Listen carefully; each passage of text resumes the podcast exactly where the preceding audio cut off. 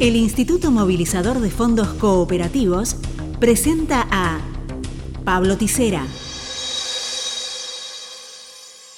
Pensemos un modo diferente de producir, de distribuir y de consumir, con sentido responsable.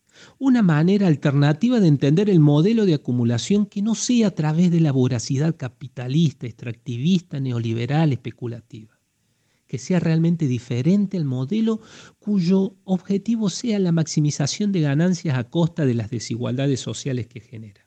Y sí, allí aparece la otra economía, la economía social, solidaria, popular, como así también la economía pyme, que vienen a ocupar ese lugar, ese modelo que lejos de pregonar el individualismo, de validar la ley del que sobreviva el más fuerte y de naturalizar el sálvese quien pueda, comprende el desarrollo desde lo productivo, lo inclusivo, el cuidado ambiental, con la impronta del consumo sustentable y del desarrollo local. Es esa otra economía la que predica la solidaridad como valor y la perspectiva de géneros como transformadora social.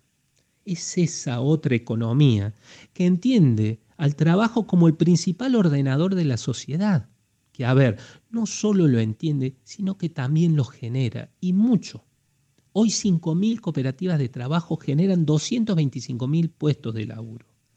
Esta otra economía se concibe compitiendo en la esfera de lo privado en materia de servicios financieros, de prestación de otros servicios esenciales estratégicos para las comunidades, como la conectividad, la electricidad, el agua, la información, entre otros, con norte en el desarrollo humano pero también compite en diferentes ámbitos de la producción, ya sea de bienes de primera necesidad como alimentos u otros bienes para el consumo, o también bienes de capital, muchos de ellos plausibles de exportación.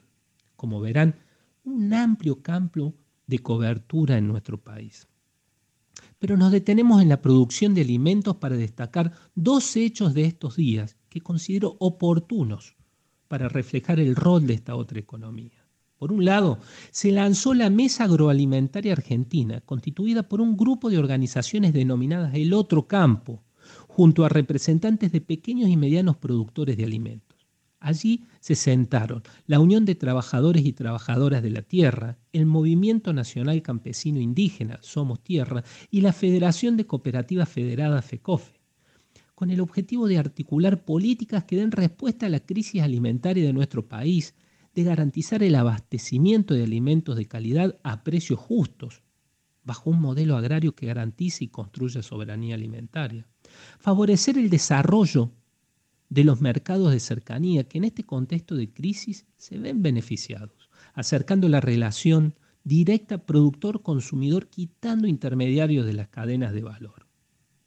Por otro lado, tomamos un estudio del Centro de Estudios Escalabrini Ortiz, CESO, sobre el costo de la canasta básica alimentaria, con datos de la Ciudad Autónoma de Buenos Aires del mes de abril.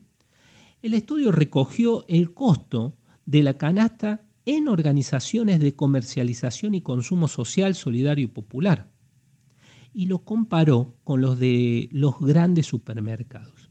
¿Cuál fue el resultado? Que son competitivos. 10.715 pesos para las organizaciones de comercialización y consumo social y 10.871 pesos para los grandes supermercados. Es decir, que con poca regulación del Estado estamos siendo competitivos.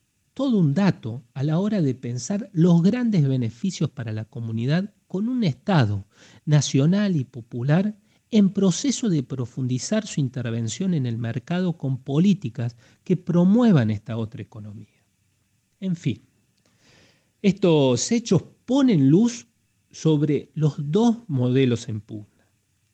O es el mercado que rige la economía en la que sobreviven los más fuertes sin ningún tipo de regulaciones, o es el Estado que interviene y pone límites al mercado favoreciendo el trabajo y la producción local, defendiendo el mercado interno en pos del desarrollo local y la igualdad social.